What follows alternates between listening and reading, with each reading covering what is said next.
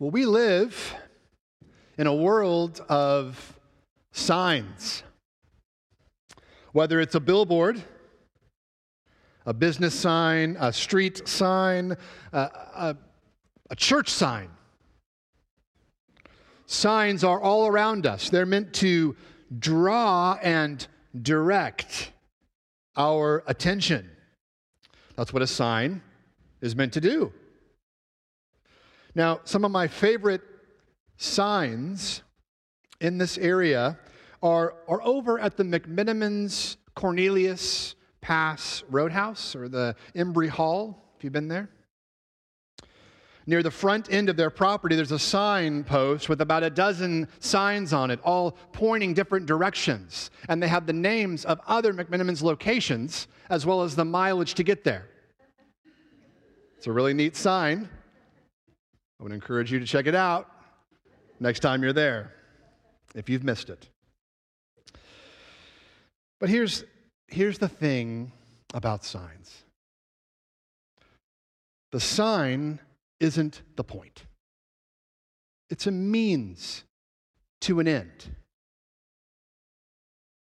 For instance, when you're driving down Highway 26 and you see a, a sign that says Hillsboro, next exit, is the sign Hillsboro? No. It's not Hillsboro itself, it's a sign that points to the city. Another example is when you reach the sign outside of this building that says First Baptist Church. Does that mean that you've actually arrived at the church? Mm, no, actually, no. Because the sign points to where the church meets, which is actually where the people meet. Because the people are the church. Now, the sign isn't the point. It is a means that points to the true end and it points to a deeper reality of that person, place, or thing that it is pointing to.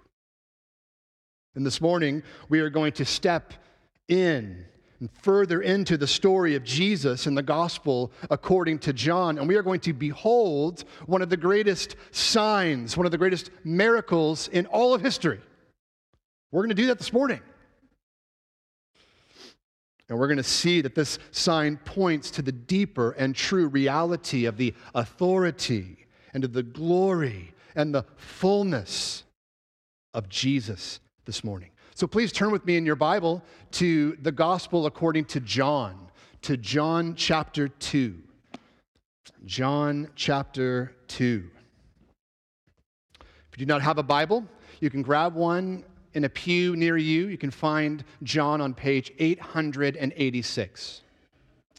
And we're going to be living in John chapter 2 this morning. And just, just a note if you do not own a Bible, you can take that Bible from the pew today. We'd love for you to take that if you do not own a Bible. Well, you're going to be helped to keep your Bible open to this passage this morning, John chapter 2. Now, you might be asking yourself, whoa, whoa, whoa, a whole chapter? 25 verses? That's a lot to get through this morning. And yeah, and it, and it will be. But one of my goals this morning is to, to show that all of this chapter is meant to be read together as one cohesive whole. So let's jump right in. John chapter 2. On the third day, there was a wedding at Cana in Galilee, and the mother of Jesus was there. Jesus also was invited to the wedding with his disciples. When the wine ran out, the mother of Jesus said to him, They have no wine. And Jesus said to her, Woman, what does this have to do with me? My hour has not yet come. His mother said to the servants, Do whatever he tells you. Now there were six stone water jars there for the Jewish rites of purification, each holding 20 or 30 gallons. Jesus said to the servants, Fill the jars with water. And they filled them up to the brim. And he said to them, Now draw some out and take it to the master of the feast. So they took it. When the master of the feast tasted the water, now become wine, and did not know where it came from, though the servants who had drawn the water knew. the master of the feast called the bridegroom and said to him, Everyone serves the good wine first, and when people have drunk freely, then the poor wine. But you have kept the good wine until now. This, the first of his signs, Jesus did at Cana in Galilee and manifested his glory, and his disciples believed in him. After this, he went down to Capernaum with his mother and his brothers and his disciples, and they stayed there for a few days. The Passover of the Jews was at hand, and Jesus went up to Jerusalem. In the temple, he found those who were selling oxen and sheep and pigeons, and the money changers sitting there. And making a whip of cords, he drove them all out of the temple with the sheep and oxen. And he poured out the coins of the money changers and overturned their tables. And he told those who sold the pigeons, Take these things away. Do not make my father's house a house of trade his disciples remembered that it was written, Zeal for your house will consume me. So the Jews said to him, What sign do you show us for doing these things? Jesus answered them, Destroy this temple, and in three days I will raise it up. The Jews then said, It has taken us 46 years to build this temple, and will you raise it up in three days? But he was speaking about the temple of his body. When therefore he was raised from the dead, his disciples remembered that he had said this, and they believed the scripture and the word that Jesus had spoken. Now, when he was in Jerusalem at the Passover feast, many believed in his name when they saw the signs that he was doing. But Jesus, on his part, did not entrust himself to them because he knew all people and needed no one to bear witness about man, for he himself knew what was in man. This is God's word to and for the church. Thanks be to God. Let's say that together. Thanks be to God. Amen. Let's pray. Father, I have nothing uh, new or transformative to say today, but you do in and through your word. And so, Lord, we ask that you would send your spirit now to turn the lights on in our uh, dim minds and hearts so that we might behold the glory of Jesus. We ask that this would not just be another Sunday, another routine, another passage, another song sung, another prayer prayed, but we ask that we would be transformed personally and collectively into the image of Jesus through your word this morning. Lord, may the meditations of my mouth be pleasing to you. It's in the name of Jesus that we pray. Amen. Well, in John chapter 1, we discovered together that all of the Old Testament has been driving, was driving toward a culmination, a, a fulfillment point in Jesus, the one who is, as we've seen, the Word of God made flesh, the life and light of all men, the Lamb of God, the Spirit baptizer, the initiator of salvation and discipleship, the stairway to heaven as we saw, the fulfillment of Genesis 28, the one in whom God's covenant to Abraham, Isaac, and Jacob has been fulfilled. And at the close of chapter 1, we read that Jesus is the Son of Man.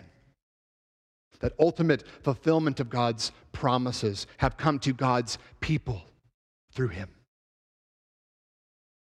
This is what we've beheld in chapter one. And at this point in the series, it would be helpful to remember the purpose of the book of John, because we've covered a lot of ground these last few weeks. So, what's the purpose of the gospel according to John? Well, once again, it's captured in John chapter 20, verses 30 through 31.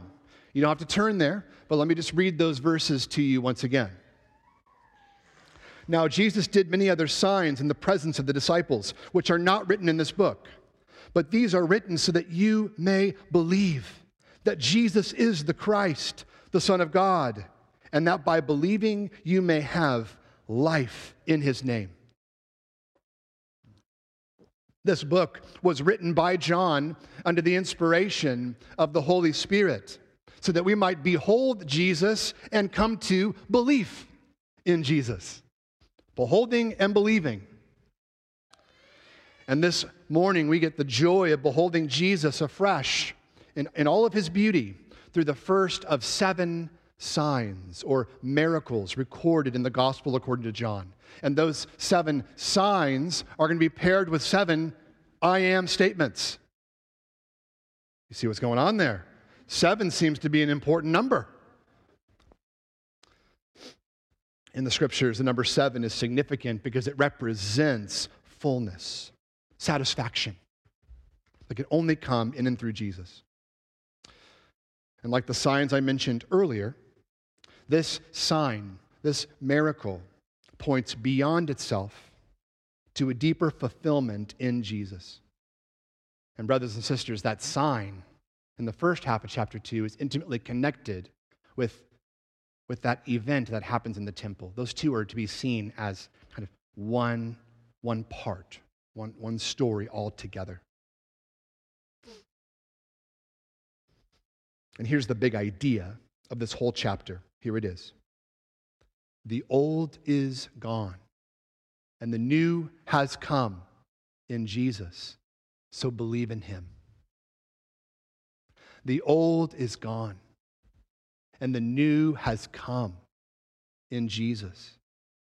So believe in him. If there's one thing to write down today, that's it. The question is what's old? What's old and gone? And what's new?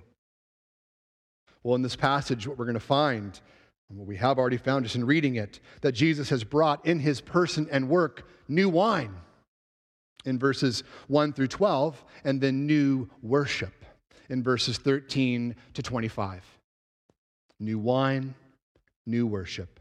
So, with that, point one new wine.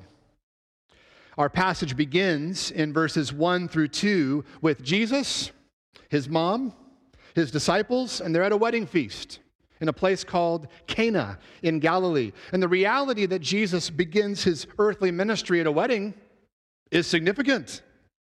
Weddings are where one man and one woman enter the covenant of marriage together, a covenant that displays the relationship between Jesus and his bride his people, the church. It's a place where intimate love is spoken of, rehearsed, and displayed. And it just makes sense that Jesus would begin his public ministry and mission at a wedding celebration.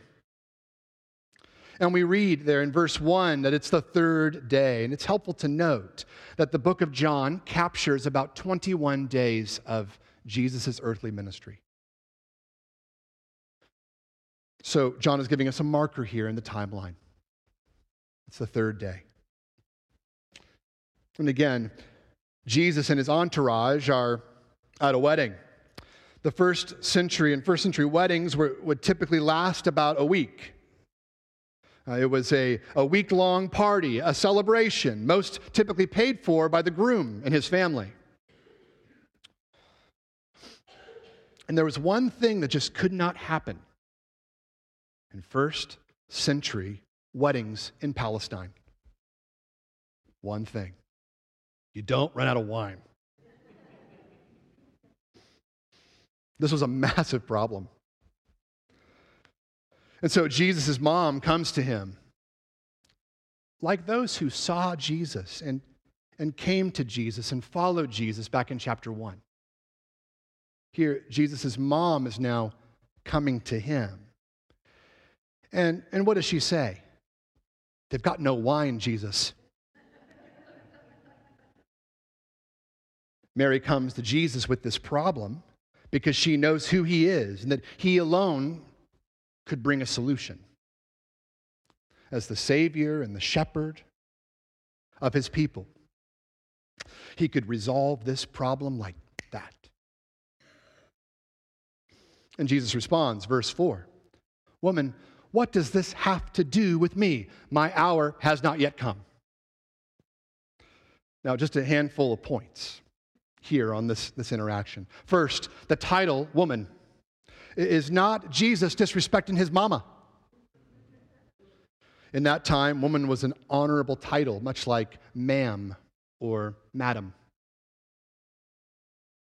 Jesus actually uses the same t- title for his mom when he's on the cross in John chapter 19, he uses it in the same moment. He is handing her earthly care off to one of the disciples.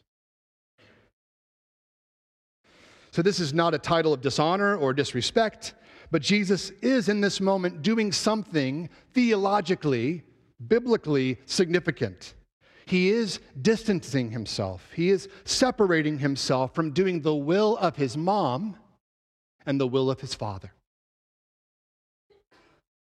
He is making it abundantly clear that he's not at his mom's beck and call, but at the father's beck and call.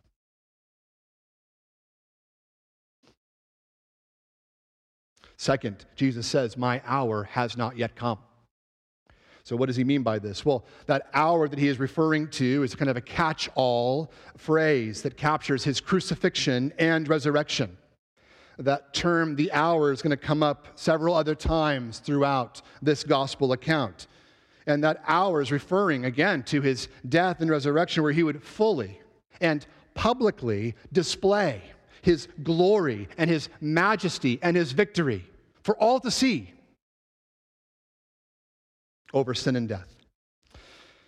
And Jesus tells his mom, hey, the hour has not yet come because he does not want to prematurely draw too much attention to himself. Third, and this is just a, a sub point of sub points. I, I wonder how this conversation connects with you this morning, how, how it strikes you. If you're a mom in this room, or you're a son to a mom in this room, or if you're a daughter to a mom in this room, for that matter, in principle, how does this conversation strike you? What does your communication look like with, with your child, with, with your parent? What do your conversations look like? Can you, can you go to one another, come to one another with, with problems, seek, seeking solutions? Do you have that sort of relationship? Or do you need to pursue reconciliation and restored relationship because you've you've either miscommunicated or hurt one another at some point in your, in your interactions. As a son to a mom that has now passed into glory, there are days where I would love nothing more than to go to my mom. So this passage hits me a little differently. It has hit me a little differently reading it and studying it this time around. Again, this is a minor point next to the major, but I do believe this conversation, in a very small and, and, rather intimate way, does impact the way that we communicate with honor, with clarity, with respect, not just in the family, but also in the, in the corporate family, in, in the local church. Here at HFBC. Well, verse 5. How does how does Mary respond to Jesus? Well, she recognizes that it's not yet his hour. She doesn't make a big deal. And she simply says to the servants, just do whatever he tells you.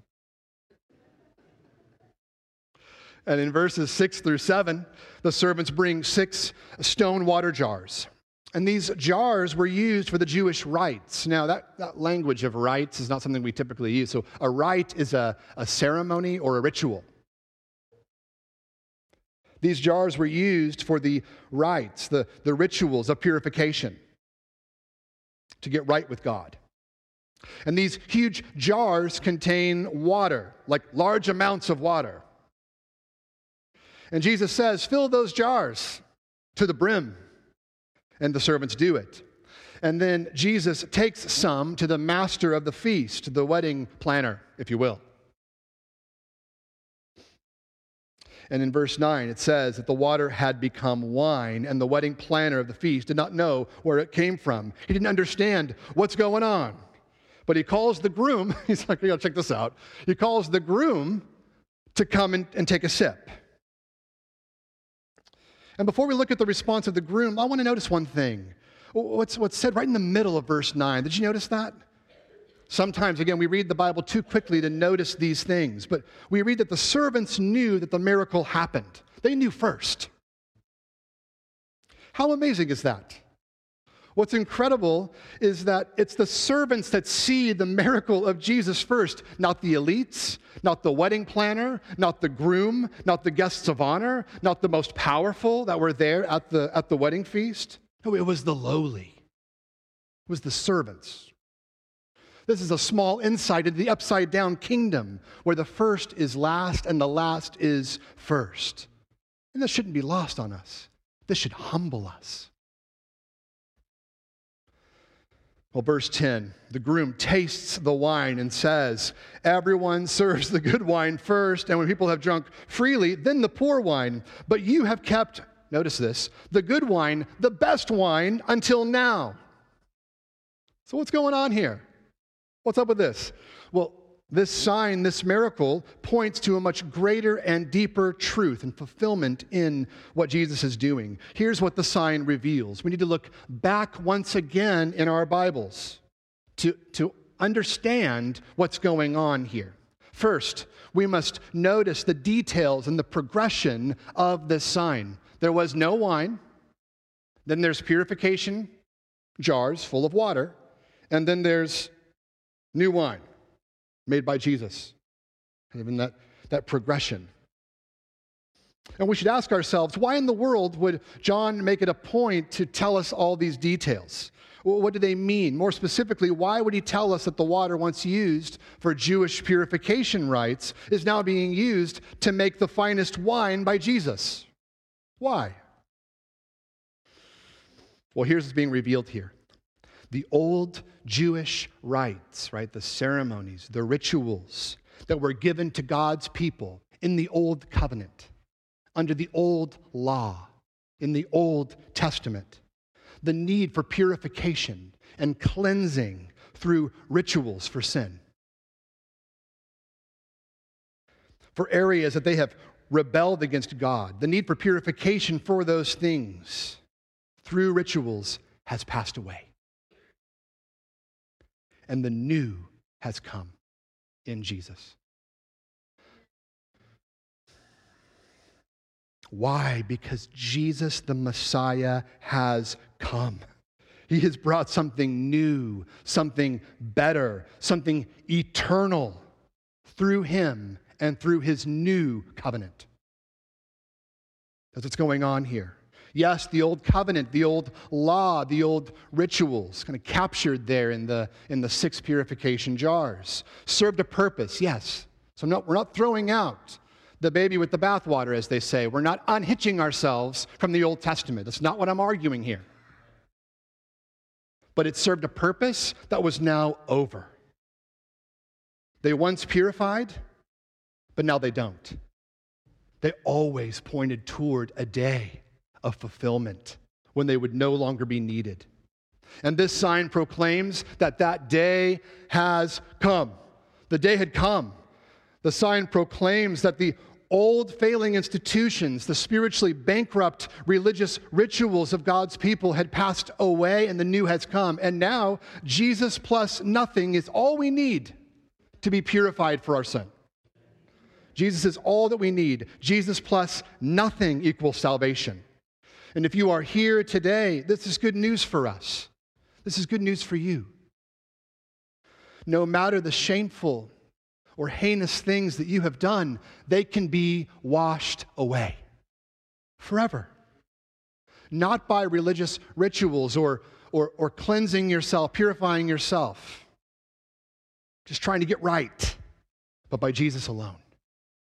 In him is eternal purification and salvation, for he has brought purification through the shedding of his blood on the cross. And we're going to look at that event, that historical true event, in just a handful of months.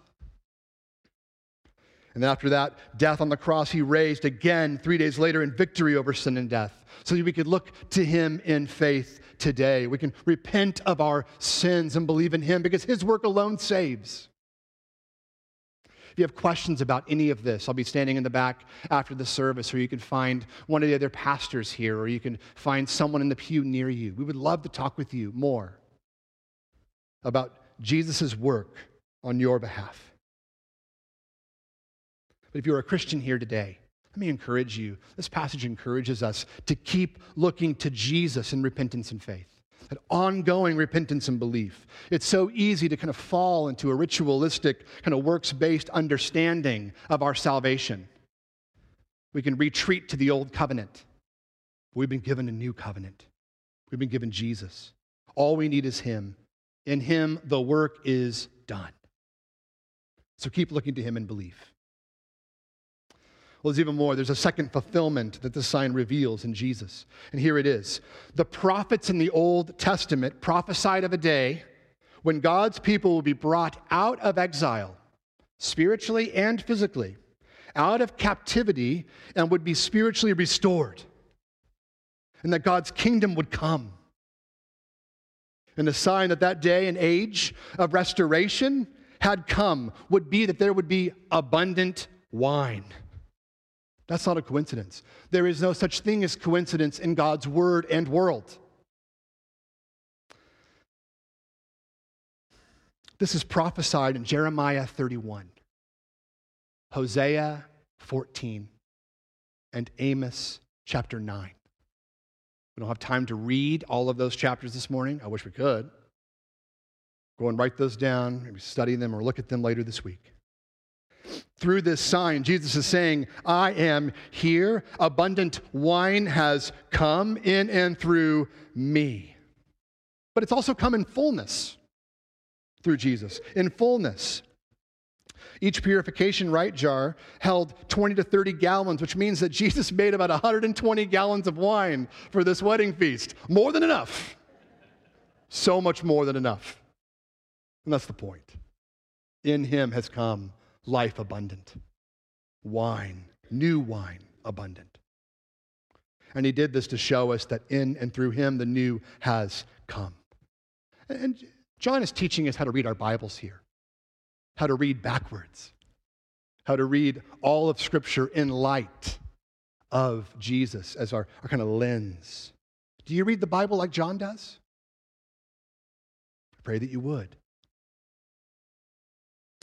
Well, we find out there in verse 11 and 12 that, that third, this, this sign ultimately displayed the glory of Jesus, the fullness of Jesus. And what was the result? His disciples believed in him. His followers came to a deeper faith in him. See, when Christians see the wonderful signs of Jesus on full display, we believe in him, not the sign itself or what the sign produces. But we come to deeper belief in the person behind the sign, or to the, to the person who the sign pointed to, and that's Jesus. Church, Jesus is the object of true belief, Jesus alone. He is the substance of true belief. He is worthy of our full and complete faith. Well, this section ends with Jesus going down to Capernaum with his mother and his disciples, his brothers, and they stayed there a few days. And after this, Jesus goes uh, to uh, Jerusalem for the Passover. And again, this is intentional. This is not a coincidence. There's no such thing as coincidence in God's word and world. This is not a coincidence. It's in Jerusalem at the time of Passover that he, he goes, and we see a second sign that points to Jesus. This is not a, a new sign, but a, a sign that's intimately linked, almost the, the, the heads and tails, right? So we just saw the, the one sign, and the other miracles are connected to it. We're going to see these two work together. And that leads to point two new worship. Look with me again at verses 13 through 25.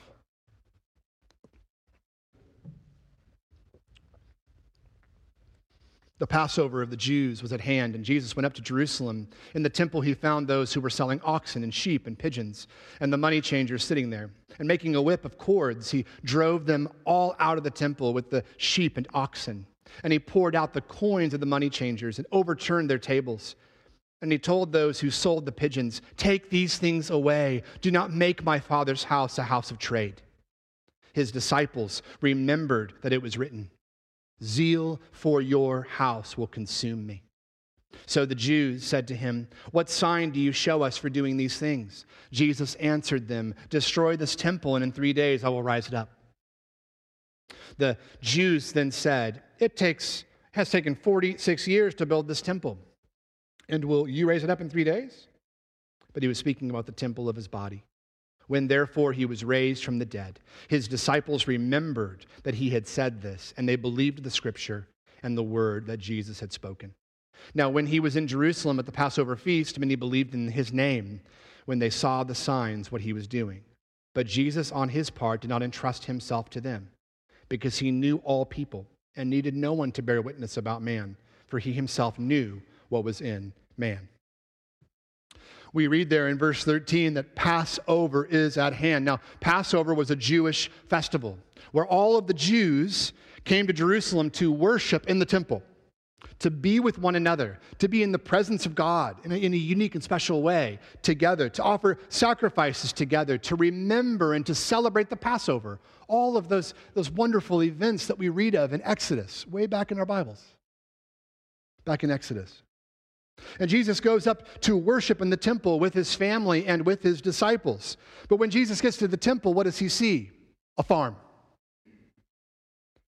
It's filled with oxen and sheep and pigeons and doves, and, and folks are selling them to the Jews so that they could sacrifice them at Passover in the temple.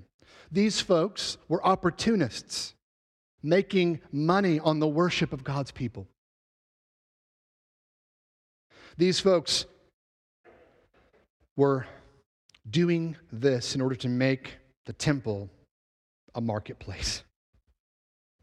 And Jesus is righteously enraged. And so he makes a whip. Can you imagine the scene for a minute? Jesus, walks in and sees what's going on. He, he begins to collect cords. He sits down. He makes this whip. And then he proceeds to drive all of them out. He drives animals and people out of the temple. He flips the tables. Money is scattered, people scattered, animals scattered. He tells them, verse 16, Take these things away. Do not make my father's house a house of trade, a house of business. See, the temple had become a marketplace, its outer courts used for business and not for worship. And this was blocking Jews and Gentiles from worshiping God. And so Jesus is righteously and rightly enraged over this because he was zealous for God to be rightly approached and worshiped by Jews and Gentiles in the, both the inner courts and the outer courts. Because at the end of the day, the temple, God's house, was to be a place that the nations would, would flow to. It says in Isaiah chapter 2 and chapter 56 that the temple was to be a place for the nations to come and pray. But it was not. It had become a place of commerce and not worship. And in verse 17, we see that the disciples recognize the zeal and righteous actions of Jesus in the temple. And they, they say, oh, this is, they, they immediately pick up, this is a fulfillment of Psalm 69 9. That's explicitly quoted right there. So, what's going on here again? Is this, is this an overreaction? It seems a little harsh for a Jesus that we generally see with a lamb in his hand, gentle and lowly. This seems a little harsh. What's going on here? What, why this kind of righteous zeal? Well, the temple, again, was to be God's house for worship, the place of right worship of Him, and not a place of enterprise and financial gain. But the temple religion and rituals of the Jewish leaders that was allowed by the Jewish leaders and carried on in the temple had become corrupt and bankrupt. And there are some warnings for us here. First, when the when the people of God gather. God cares how we worship Him.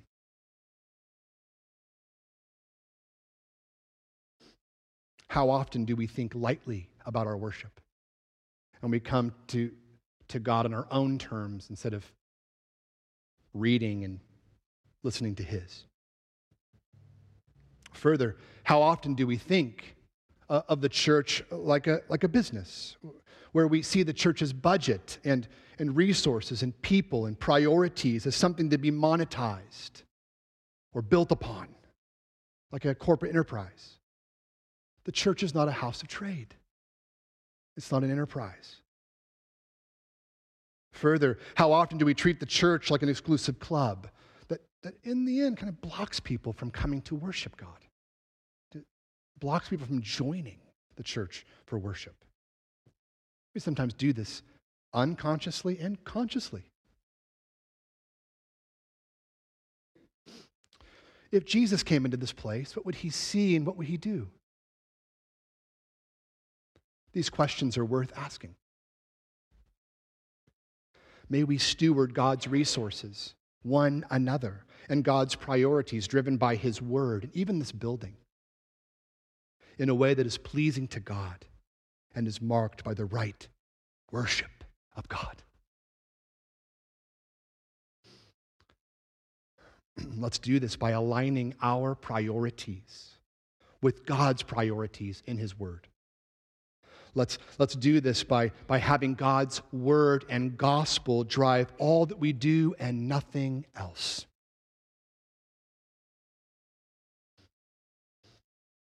Well, this passage goes on in verse 18, not with the Jews and religious leaders repenting, but demanding an explanation. they come to Jesus, say, All right, uh, what sign do you got for us uh, for these things? Like, what, what are you doing? And Jesus says, in a typical, kind of seemingly off the wall way, He says, Well, destroy this temple, and three days I'm going to rise it again. I'm going to raise it again. And the Jews and religious leaders respond, uh, What? it's taken us, oh, it's taken 46 years to build this temple, and you're going to raise it up in three days? What? What's up with that? And John clarifies this for us. It says in verse 21, he was speaking about the temple of his body. Okay? So, again, what's the, what's the point? What's the point? Well, the old was passing away, and the new had come in Jesus. And with him and in him and through him, a new and better place of worship had come. In him. Here, Jesus is making it abundantly clear that he has come, that he is the point. Here, Jesus is making the point that, hey, the temple was a temporary structure that just pointed toward the true tabernacle, and that's me. This is John's point back in John 1, verse 14, that God once dwelt with his people through structures, through, through temples, but he now dwells with his people through the Son. And it's through the death and resurrection of Jesus, particularly the death of Jesus as the Passover sacrifice once and for all, and through the resurrection, something new and better has come. See, with Jesus, the old institutions, the old rituals, the old covenant worship passed away, and new covenant worship in Him came. So we don't need buildings, although buildings are a gift. We don't need rituals or purification jars. We just need Jesus and His Word and the Spirit. Jesus changes everything. Everything. And he has oriented all of Scripture and all of worship around himself. And here's the connection to that preceding miracle. The old way of purification again is done. Jesus has come. Here, the old temple is done and would be fully done in AD 70 when it was destroyed. And the new has come in Jesus. And so, to truly worship him, we must repent and believe and be purified in his blood. And if you have, then catch this. You are a living stone, as Peter says in 1 Peter chapter 2. By radical grace and the work of the Holy Spirit, through Jesus, you have been made a part of him as a spiritual temple in and through the resurrected Jesus.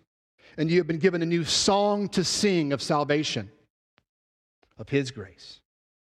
This is a global reality, yes, but it's actually expressed in local churches, in local bodies of repenting and believing and baptized and Lord Supper eating members who gather as the household of Jesus week after week for worship in word and spirit.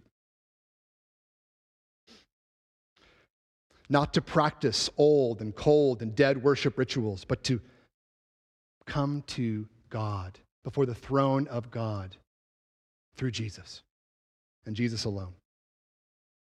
Well, in verse 22, we see that the disciples later come to recognize all of this when Jesus is raised from the dead. The text says that the disciples remembered this reality of Jesus being the new temple, and they believed the scriptures and the word that Jesus had spoken. They came to see what we ought to see that where Jesus speaks, the Bible speaks. Where the Bible speaks, Jesus speaks. Those two are connected. And so, to take all of this into account and bring it to the pavement of our life together as a church. Here's what this means for us today. As the people of God, our worship gatherings must be centered on Jesus and His words. It's just, it's that simple. It's got to be centered on Jesus and His word, not on tradition or ritual. Our worship gatherings must not glorify ourselves, but Jesus. Our worship must be relentlessly grounded in the gospel of Jesus, for true belief and light and life has come through him, and all other ground is shifting sand. Our worship, from our songs to our prayers to our, our messages, must exalt Jesus, who is the fullness of God embodied, the one who has brought new wine and new worship through his death and resurrection. Brothers and sisters, it takes the whole church to worship this way. It takes the whole church to worship this way. And in a world of competing objects of worship, and in a time where we could be so easily tossed to and fro by winds of unsound doctrine, false worship, and empty idols, our worship, trust, and belief must be anchored in Jesus and Jesus alone. And we must together repent when we go astray. Together. Repent when we go, to, we go astray and to look to the Spirit for help upon help and grace upon grace as we wait for the return of Jesus.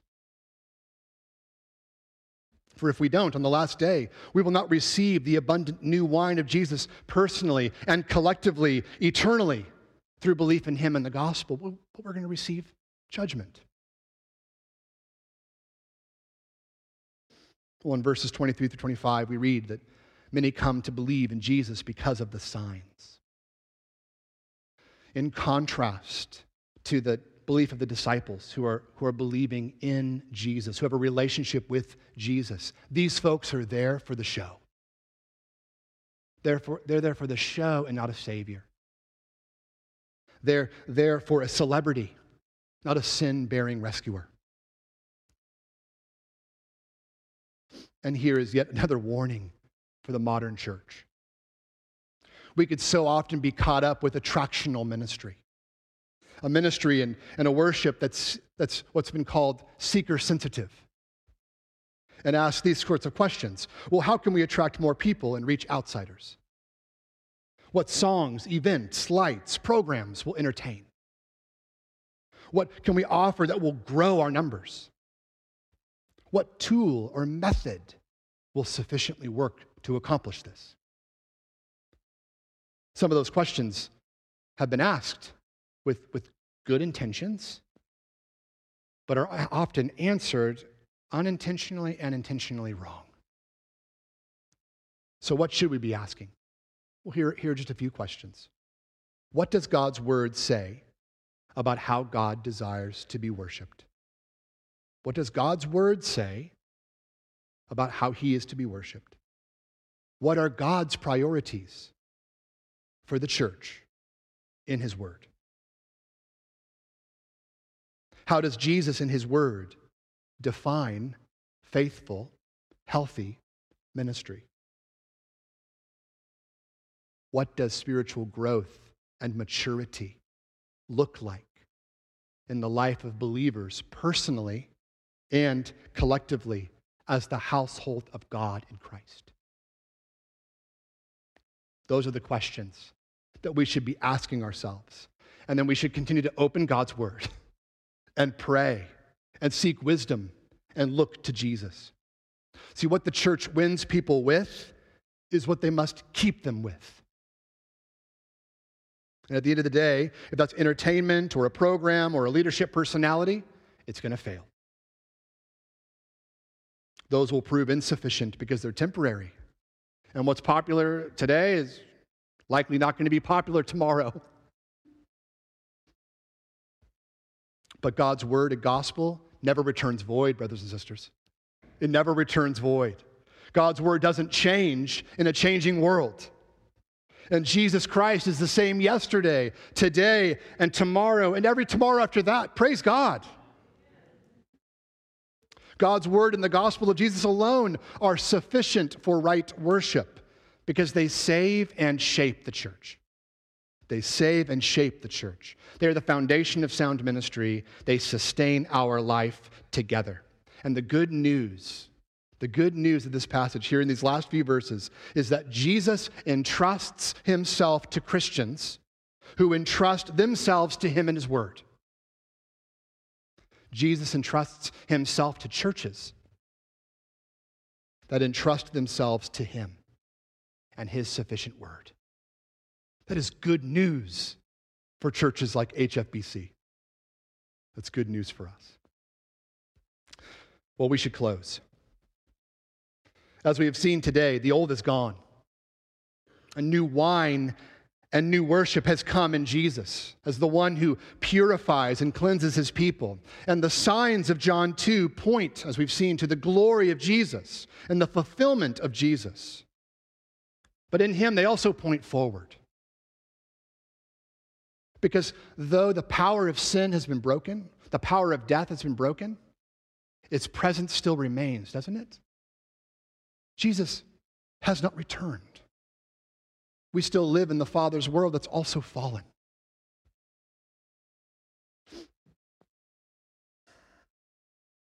We live in what's called the already and the not yet.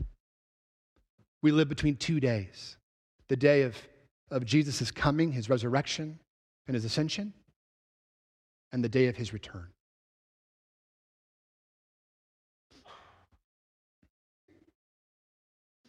Brothers and sisters, on the day that Jesus returns.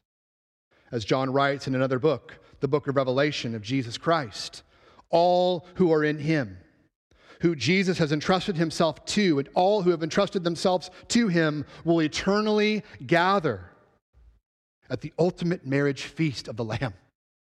The ultimate marriage feast, the, the feast between Christ and his body, his church. And on that day, we will taste and see new wine in the city of God eternally.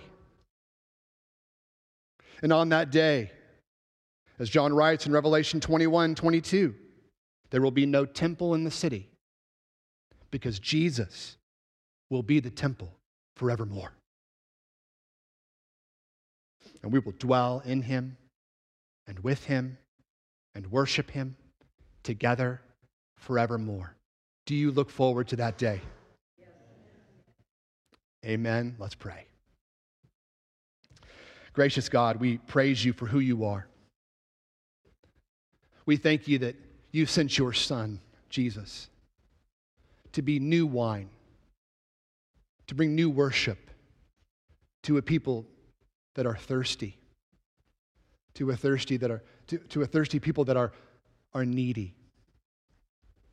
Lord, we thank you that you have supplied and satisfied your people in and through Jesus. And Lord, I do pray that you would increase that satisfaction in us.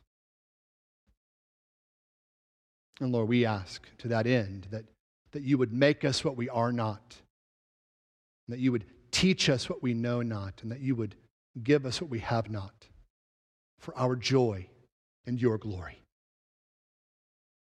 And give us endurance as we wait, as we see the destined day arise of your return, Jesus. We do pray that you would come quickly. It's in the name of Christ that we pray. Amen.